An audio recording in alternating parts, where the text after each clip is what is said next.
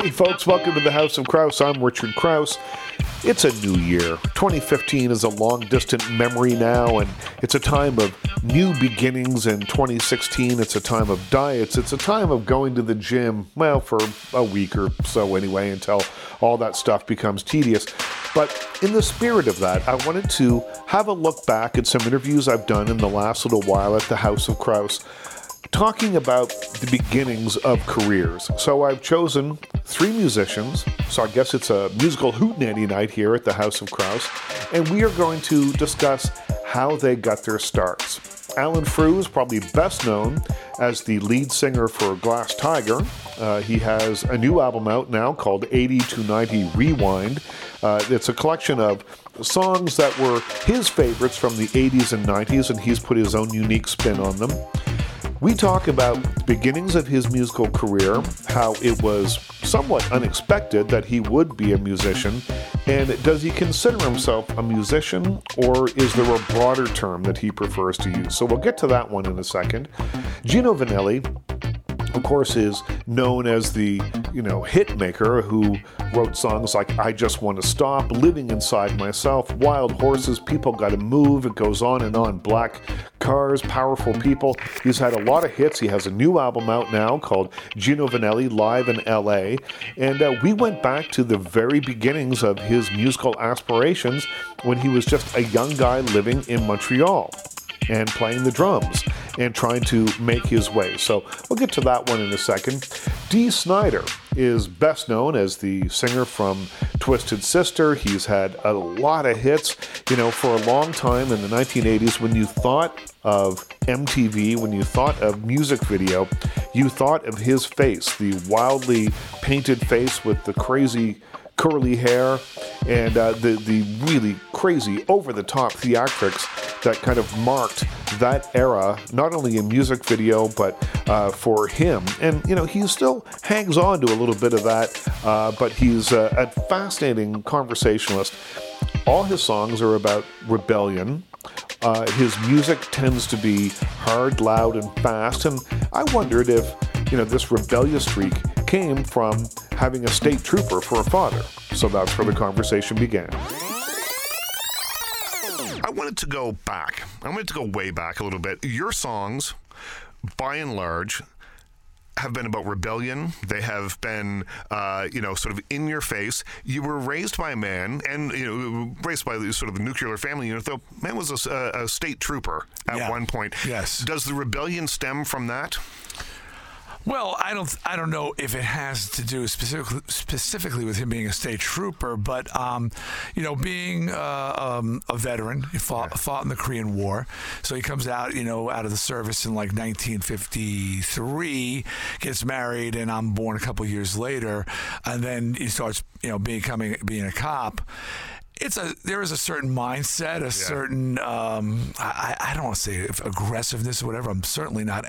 I'm proud of my dad, uh, but certainly militaristic. There's Yeah, a good yeah. word. Approach to child rearing, and uh, and being the oldest of six, uh, I I once got an apology from my parents. there's, there's, they said, you know, there's no there was really no books back in the 50s, and uh, and uh, and you know we just uh, did best we could, and some things worked, some things didn't. When it didn't work, we didn't do it on the other ones. Right. And I'm like, but meanwhile, I'm like, I'm wearing women's clothing, you know. So, uh, so yeah, certainly, I think you know what my dad's lifestyle and what he had been through affected his child rearing, and yeah, may have brought out the rebellion in me. You were the practice child. Yeah, I was. You know? my father was actually trying to take credit for my success. He said, "You know, if I wasn't so tough on you, you wouldn't be the success you are." I said, well, "You really want to go here?" I said, "How do you know I wouldn't be happier as a well-adjusted accountant, just sitting at my desk smiling? You know, instead of like looking like a little dysfunctional and wearing women's clothes." So, um, but anyway, yeah. But I, but I love my dad. Was music a part of your life uh, from the very from the get go?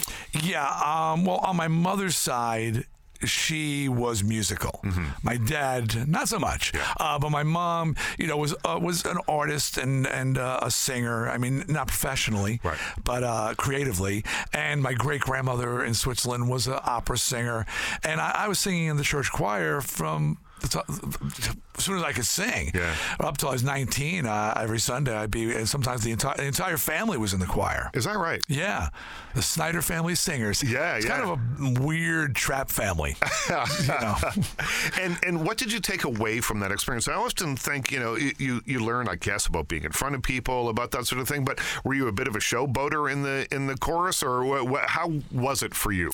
Well, um, you know, I always always sang in. I, I was in rock band since I was nine. Uh, but as soon as I heard about the Beatles, I was like, I'm going to be a rock star. Yeah. But I was also in the Glee Club and the choir, and that was really the only place I felt at home was was in in that environment, singing environment. It was a place where I had a place. I really was one of those guys who didn't fit in with any particular clique, yet I could sing, and I always knew that I the choir was always ready to have me.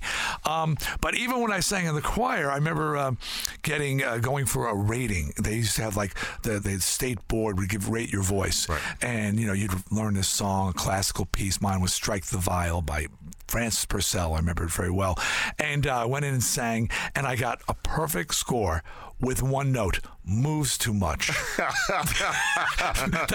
Because even standing there with my hands behind my back, I was swaying back and forth. I I just by nature. So is that showboating? I don't know, but I just instinctively, music of any kind, I I feel it needs to be expressed in a physical way as well as a, a vocal one. Or was it for you like it was for so many other people? The Beatles and Ed Sullivan kind of changed everything. for you? It was absolutely. I mean, uh, I'm old, so uh, I, you know, it, it, I was that day. It was historic. It, Yeah. it, it set things in motion for so many people, and just to show you.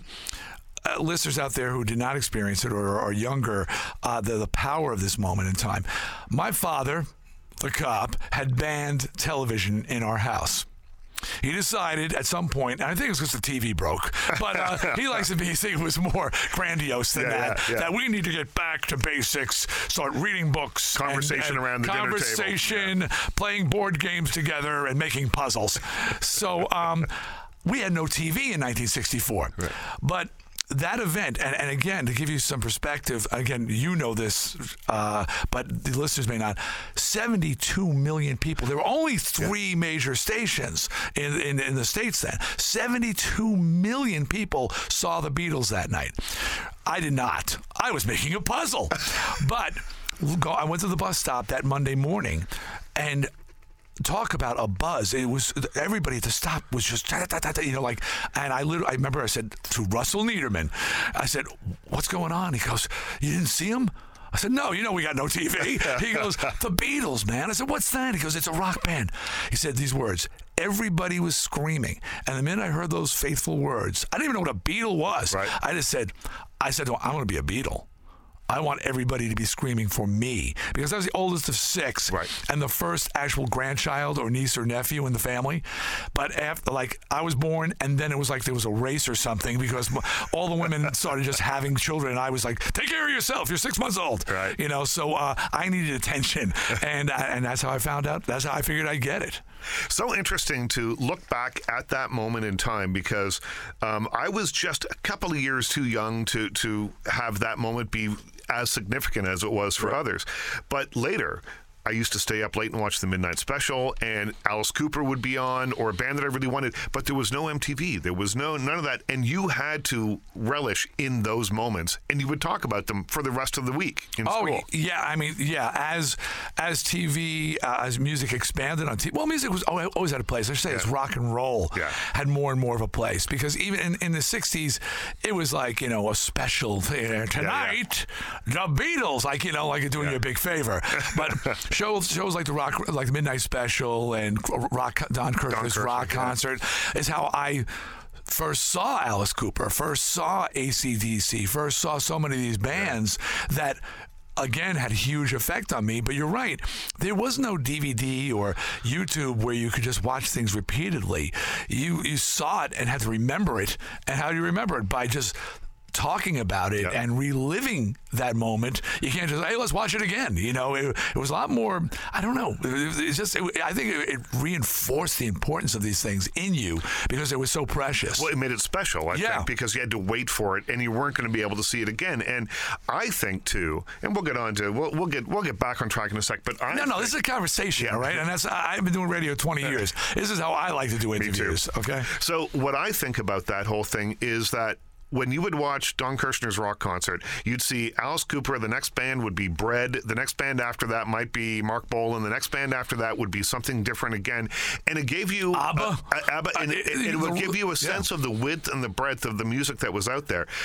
Now that we have instant access to everything, I find that people focus on the thing that they'll. I only listen to heavy metal, so I'm only going to listen to that. You don't get exposed to as much stuff now. This is absolutely true, and this is why we don't have rock stars anymore. And and and and people say, "Well, how's that?" Because everything is so targeted Mm-hmm. and specific. Um, you know about bands you like, but you're not forced, and it really was forced, Yeah. to have exposure on a broader scale to other artists. I think back to MTV and Much Music, where I mean, how what radio station would have Iron Maiden, Twisted Sister, Eurythmics, Kaja Yeah, yeah. Gugu, and, and ABBA on the same channel Yeah. in the same half hour. So, but that caused people to see stuff and expand their horizons. And and even if you weren't into it, you were aware of these people as entities. Now, I mean, they're- they're- it's target mark. It's all about target marketing. So you don't get that that spillover, which creates those larger than life characters that everybody knows. Yeah, I, I mean, I guess you know MTV was was sort of the very beginnings of the idea of that because you had MTV Raps and the Heavy Metal Hour and that kind of stuff, which really focused down people's interests. Uh, but it also still, I mean, as you say, Kajagoogoo and Twisted Sister in the same half hour, that doesn't happen anywhere anymore. No, and, and, and, you know, and, and radio stations didn't have that either. It was a, it was a unique moment in time as well, which sadly is gone. But you know, and, and the old people, old people, they say uh, they, they say, well, we, I remember when MTV or Much Music played music, you know, but you know, it, it went away because the younger people aren't interested in that. They can go to their iPhone Yep. and watch their bands anytime they want. They want something else provided by this service, but but to the older fans, it's, it, we lost something there. So 10 years of Twisted Sister before MTV, before uh, it seemed to me like you burst onto the scene. What keeps you going for 10 years? we were hugely popular locally. Right. Regionally, the tri state area, which was New York, New Jersey, Connecticut, had a club scene. It was 18 year old drinking age back then. And we would play, and this is the God's honest truth, to a 1,000 to 3,000 people a night, five nights a week. So you're rock stars. We're rock stars locally. We've got Yeah. bodyguards. we've got we've we've got it's it's crazy. No records. It's just uh, and yet so by day we're getting rejected by every label in the country. But by night we go out in front of a packed house of screaming teenagers, and and we say, well, who knows what's going on? Those suits in the offices and the towers, uh, who aren't even coming down to see our band in the suburbs, or these kids who are lining up to see an unsigned band with no records out night after night after night. So that really kept us, sustained us really. And when you see, if you see the documentary "We Are Twisted," blanking sister, there's a lot of fan interviews, and they talk to them, say, what what was it about this band? Why did you continue to support them and stand by them and believe in them when they couldn't get arrested by the record labels? Yeah, there's places like Maxwell's. I think was a big one, right? Yeah, yeah. Like Uh, there's, there, there, were- it was it was a there was a club circuit, Right. you know, uh, and that bands played. Unfortunately, when the drinking age went to 21, it all but died. Right. Because you know rock bands, especially heavy rock bands, they thrive more in the you know late teens, very early 20s. angry once- hormones. You yeah, gotta have them. yeah, to- yeah. Uh, yeah. You know, I never wouldn't have met my wife if it wasn't for uh, the 18-year-old drinking age because she got fake proof and snuck in at 15, and I've been with her ever since. Well, yeah. Here's the thing. So, you've been uh, with your wife for many years. now. 39 years since I met her. Jesus, 39 years. It's And- the men indoor freestyle rock and roll record. I'm just letting you know. but you you have said, uh, and I'm just trying to find the quote here uh, about your life. You said in an interview that I read with you, it's so normal that you're going to be really disappointed.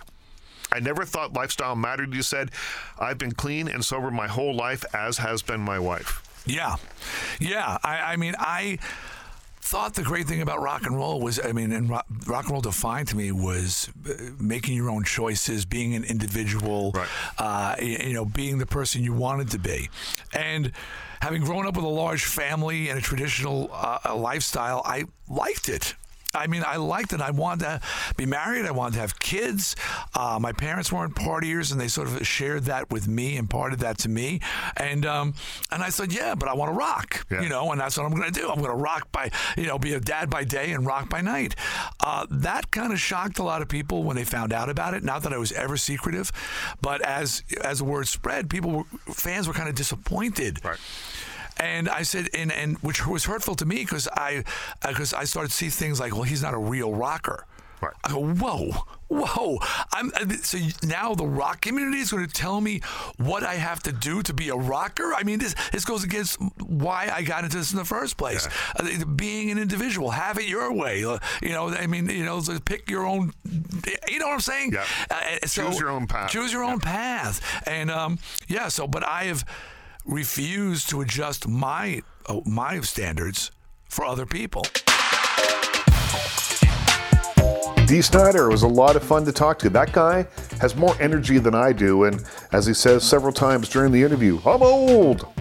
I also really love something he did. So after the interview was over, we leave. We're standing in the hallway of the House of Kraus. We're talking a little bit, and he says, "Oh, let me give you my business card." Now that happens. People uh, hand out business cards in these kind of situations, but Dee Snider doesn't have a business card like anyone else that I've ever seen. Dee Snider's business card, because he's a heavy metal singer, is made of metal.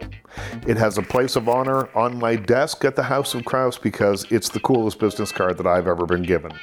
Alan Frew was the singer and still is the singer of Glass Tiger. His new album, 80 to 90 Rewind, is a look back at a lot of the songs that he loved during the 80s and the 90s. I take him back a little bit further than that. I take him back to the very beginnings of when he first realized that he liked to be up in front of people and sing, and then how, through kind of a, a strange route, he became a rock star with big hits like Don't Forget Me When I'm Gone and I Am With You Tonight and I Could Never Lie to You, all sorts of songs like that that have made him uh, one of Canada's best loved singers. Here's Alan Frew. I want to go back in time uh, a little bit and just talk about uh, growing up when you first maybe had the inkling that music was going to play more of a role in your life than just being a hobby. Well, when I look back on it, um, it was probably uh, I didn't realize it probably at the time, but um, the greatest influence in my life was Lennon and McCartney.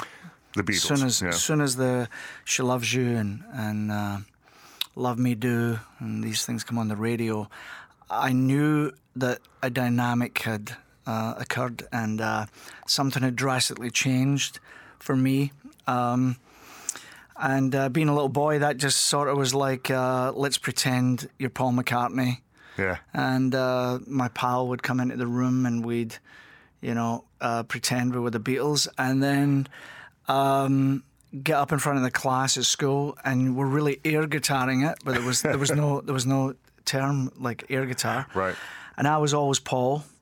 And so these things were uh, were happening all around me, and then um, um, I, I guess the willingness. My father was uh, quite the character, and every Friday or Saturday night was a little uh, impromptu party in my house. The pubs would empty out, and everybody would spill in, and my dad would put little shows on, and. Um, uh, he would dress up and pretend he was Rudolph Valentino and all these great characters.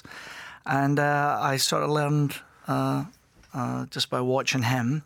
And uh, I, kind of always knew I had a, a, a good voice. I knew I, and I knew I was a, you know, able to get up in front of people and not be embarrassed. But I kind of tucked it away. I did learn a little, a few chords on guitar, but that was it. And then we came to Canada when I was just about to turn 16, and I had no idea this was going to happen. It wasn't something I chased. It, it found me. Really? Yeah. And and was there a moment when you said, "Okay, you're 16," my, you know, you, you still like the Beatles. You probably still like the Beatles today. Absolutely. today. And uh, but you know, it wasn't a career choice for you. But then, how does it happen? Because I know Glass Tiger was originally named Tokyo. Yeah. There must have been bands before that. Just one one band before that. What happened was I met a lad in a town not far from here called Aurora. I was living in Newmarket. And he taught me a few more chords on acoustic guitar. And he and I became a duet. And we were, uh, uh, I beg your pardon, a duo. And Yeah. uh, uh, we would do parties and weddings and stuff like that. and and uh, playing just cover songs. You're not yeah. writing songs no, at this point. No, I haven't written anything yet. And uh, I was uh, I was home one Wednesday night, and the Leafs were playing, and that's when that's when it was Wednesday nights were sacred. Yeah. And my mother said, "There's a bunch of scruffy guys at the front door," and I said, "Well, chase them away." She said, "No, no, no. They want they want to speak to you." And uh, and so I went outside, and these guys said, um, uh, "We think we heard you, one of us heard you at a party, and you've got a great voice. You sound like Paul McCartney. And would you come and and and uh, do an audition with a band?" And and I just wanted to get rid of them because the the, the, Leafs were playing Montreal, and I said, "Okay." And then uh, what they did was, poor bugger, they told the lead singer there was no rehearsal uh, one night, and they invited me down, and I sang "Get Back" uh, by the Beatles for them, and uh, the rest is history. And and what was the the lag time between Tokyo and then Glass Tiger taking off in such a big way? Because you know there was a moment that you couldn't turn on much music or the Right. radio and not hear a Glass Tiger song, but that didn't happen overnight. No, but really quickly, that story I told you was probably around about 1976 or Right. 7. And I joined that band. It was called Onyx, and we did the bar circuit and right Yeah. up into northern Quebec and Val d'Or and Amos and Quebec City and whatnot. And we were starving, and uh, it was a nightmare. And when it imploded, I said, That's it. And I quit. And I wanted to go into medicine. And um, I set off on this journey where I became an orderly, and finally I worked in autopsies for four years, and and then I became a registered nurse. And this is all happening when the bass player calls me and says, "You know, are you sitting down?" I said, "Why?" Well, come and speak to these other guys, and that became Tokyo, and uh, that was 1981, and we cracked it in '86. Now, tell me, let's. I didn't know about this. You worked on autopsy. You did Mm-hmm. all that stuff. Tell me a little bit about that. Those moments in your life. Had you put music away completely, or were Yeah, you, yeah, I mean, you know, I used to go to the pubs and watch other bands and, and say, well, they need a lead singer. uh, but I was I was married very young uh, and became a single parent very young. Right. And so I decided to. Um, um, I wanted to be a doctor. That Right. was it. And and then I paid a price for letting my sciences go. And they they said, you know, you, you need to do it another way. So I got a job as a uh, as an orderly, and I worked as a pathologist assistant for about four years. not squeamish at all. N- No, I, I wouldn't like to go back to it anymore. Once you've lost your stomach, you've kind of lost it. But no, I wasn't squeamish at all.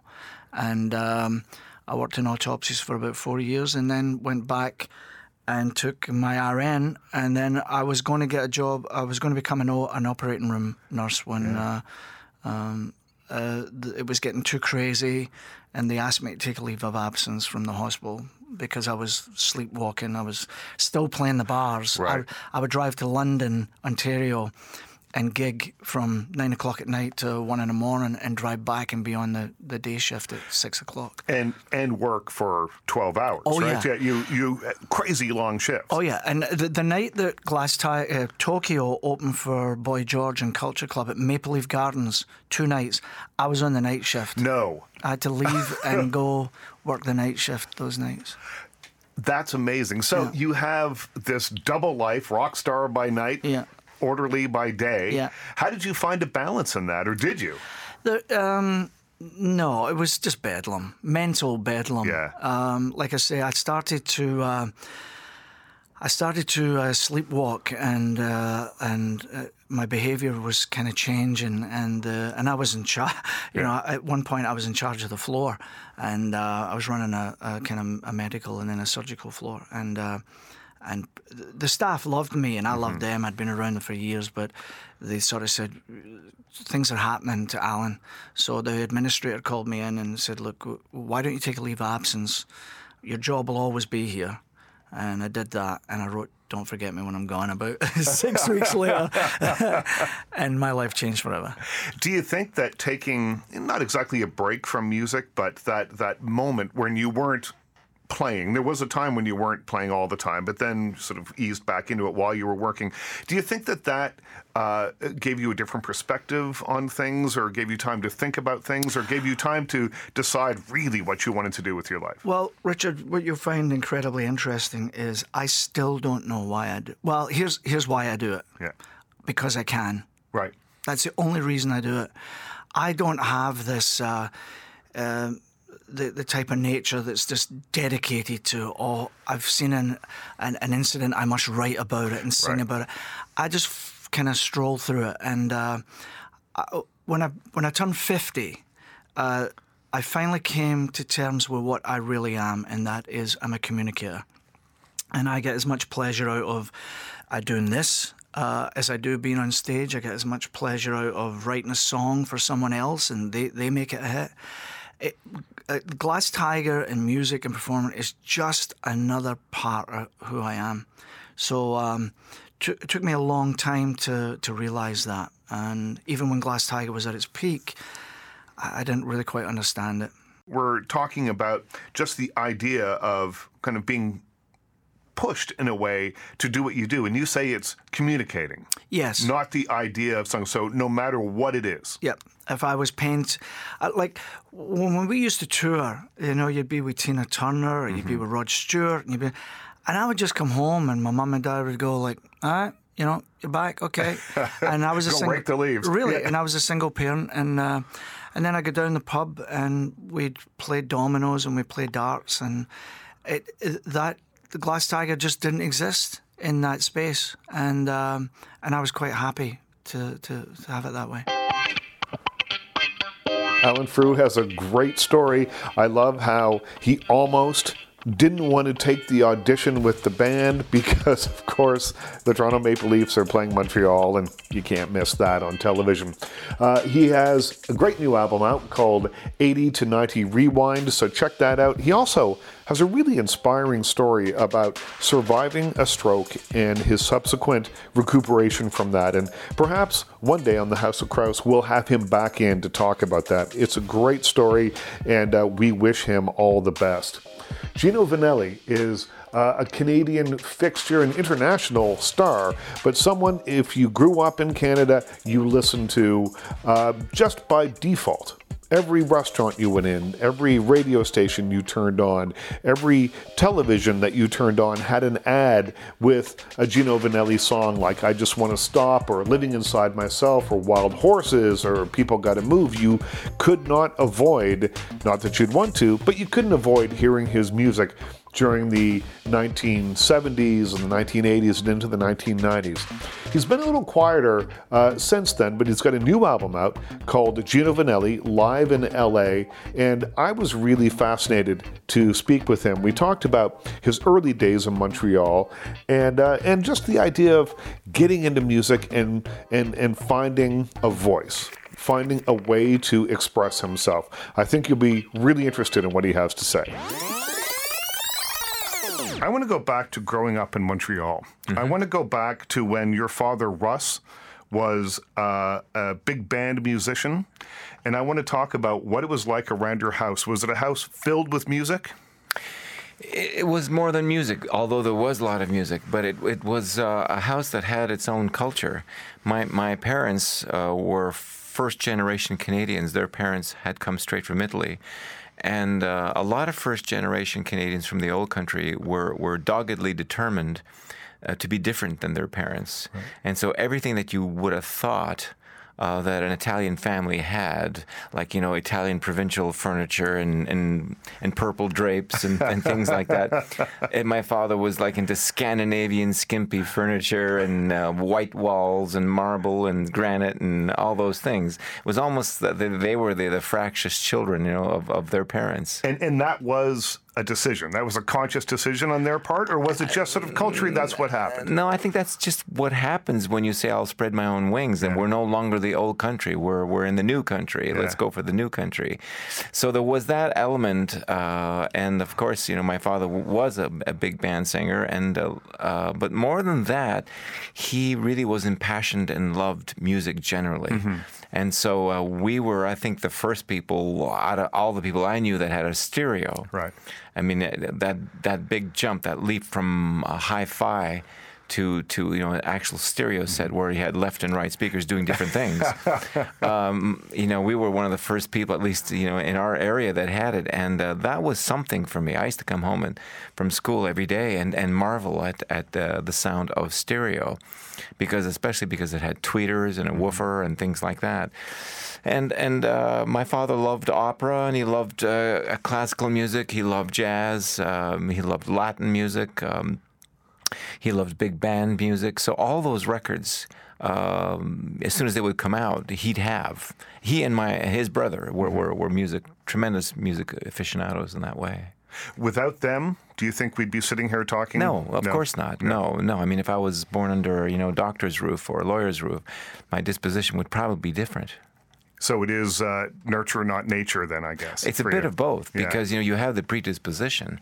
Because I was bo- when I was four or five years old, uh, before actually hearing a note of or understanding a note of music, maybe I was three or four. I, I- my father told me I can barely remember this. I, I don't. I can't remember it. I was two or three, and uh, my father said. Elvis Presley came on the Ed Sullivan Show in 1956 or 57, something like that. I saw it. I took a tennis racket and started singing Teddy Bear. You know? so there was some kind of predisposition.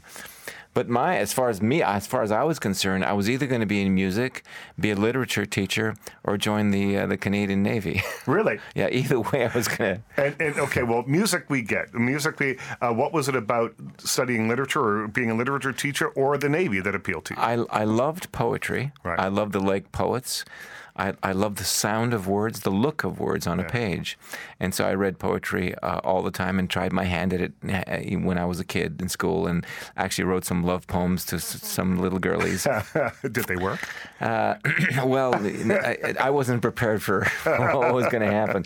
But the Navy was because I, I, I loved adventure. Right. And I, I dreamt that, that the your average Navy seaman, you know, would see the world and have a woman in every port and, you know, would would be in, in dangerous times. And in, I, I mean, it, it just appealed to me um, that the sense of adventure would be there. So I, I guess I combined, you know, uh, poetry and a sense of adventure when I, I became a musician, a traveling musician. My guest in studio is Gino Vannelli. Uh, right now, you can pick up Live in LA, a CD, DVD, Blu ray combo uh, pack that is available right now. We'll tell you more about that a little bit later on. When you were 15, you started writing songs. What kind of songs were you writing then? Well, my first uh, real mentor, you know, I, although he didn't know it at the time, I, I loved Jimmy Webb and I loved Burt Bacharach, both of them. Um, uh, maybe even, I mean, Cole Porter and Gershwin, you know, uh, because I'd been so accustomed to listening to those songs from the big, ba- big band records and then, then jazz singer records. But really, in my time, uh, the first time I, I heard some of the Bacharach songs, um, Walk On By, Anyone Who Had a Heart, that was in 62, you know, 63. I said, now there's a good writer.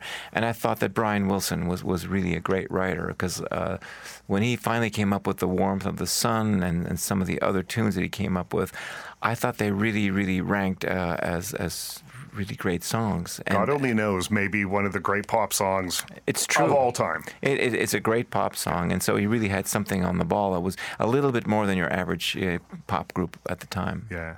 Yeah, there's a movie called Love and Mercy. Yeah, I uh, heard in, about it. in theaters uh, right now. I guess probably on DVD by With, now. with Cusack. Yeah, with John Cusack playing the older uh, Brian Wilson and an actor named Paul Dano playing the Yeah. younger, and uh, it gives you a, a sense and a feel of what it was like to be Brian Wilson. It's Yeah. not a biography so much as it is you walk away with the feel of what it must have been like to be him. Yeah, I heard it's it's it's, it's a dram it's a dramatic you know rendering of his life. Yeah. Now, so for you, so you're writing songs, uh, just sitting in the bedroom with the guitar. No, I'm I'm pondering because uh, I mean you know when you listen to uh, some of the great songs written, whether it be you know um, Wichita Lineman Yeah. or, or something like that, or like I, like I say a Burt Bacharach song, uh, y- you know people don't understand you know how much goes into writing a song. That it's really not the effort so much as the effort paying off after a while. And and this the study of language, the study of scanning lyrics, the study of what makes a memorable melody. How does the melody relate to the chord? How many notes should there be to the chord? Should should the bass be a dominant uh, bass, or sh- should it be actually to- should there be a tonic in it or not? I mean, all those questions come up, and they color the song, and they color it colors the lyrics in a way that you have infinite uh, amount of choices. So, what choice to make? And of course, when you're a novice, y- you think there are no choices. I mean, because the blank canvas doesn't speak to you. Right. But then all you know is you have a passion. And so you just start scribbling on that blank canvas and you look at it, and part of you says, That's nothing like Bacharach. so finally you try your hand at it and you're and then one day, you know, you form a little thing that says, That's pretty good. Yeah. And so maybe you catch a little sliver of it. And um, of course, there is a predisposition or natural talent to it, and people. Some people have a natural talent to writing catchy lyrics or a catchy phrase or a catchy melody, and that's great to have. But you really, really need to. to to educate yourself. So, I mean, I studied music at McGill for a little while, and I studied drums for six or seven years, and I, I studied piano, I studied guitar, I stu- studied voice.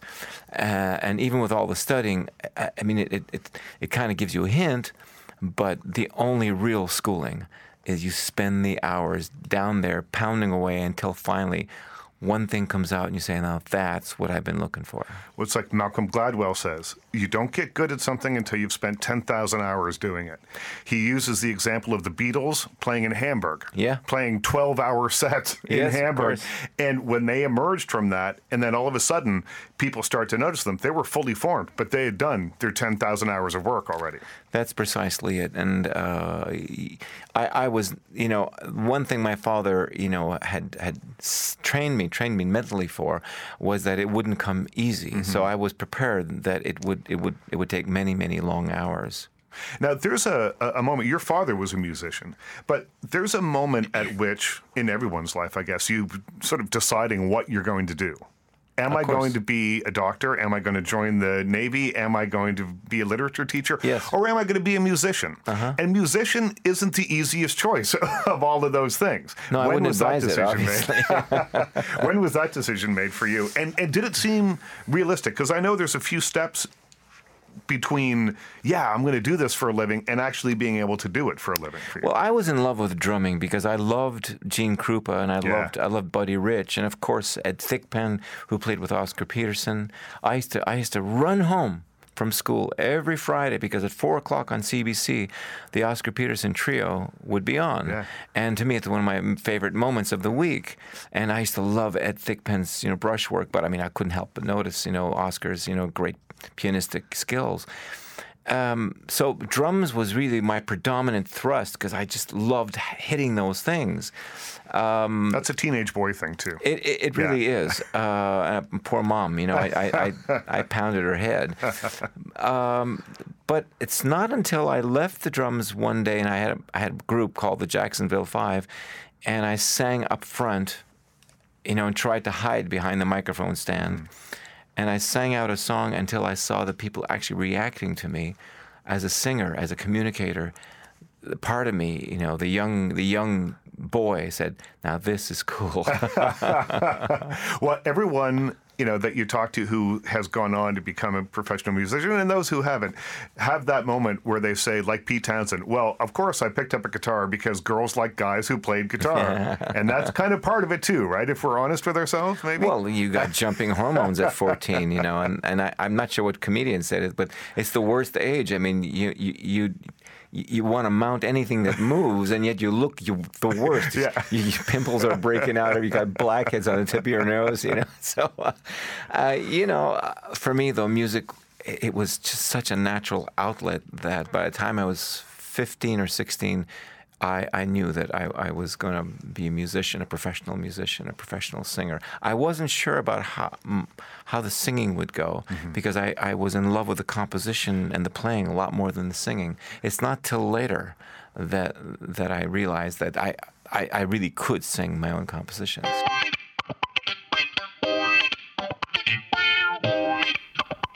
That's Gino Vannelli. The new album is called Gino Vannelli Live in LA. And I can tell you, the voice is intact, and so is that incredible mane of hair. One of my main memories of growing up in Canada is thinking back to infomercials that used to run for his albums. It must have been a greatest hits album that they sold via television. And his hair, this incredible mane of hair, was one of the things that, that for some reason has stayed with me from childhood. And when he stopped by the House of Kraus, I was pleased, delighted. I had a little nostalgic hug thinking that that hair is still intact. It made me very, very happy. Also makes me very happy if you're still listening right now. This is the longest House of Kraus we've ever done. So if you're still here, if you're still hearing my voice, thanks so much for sticking it out. We really do appreciate it. Uh, it's over now. We're saying thank you to Alan, thank you to Gino, thank you to Dee, but most of all, thank you to you for coming by every week. We put a new show up every Monday. Uh, but thank you for coming by and, and staying with us and stopping by to visit. Uh, you never know who's going to drop by, so please check back with us frequently.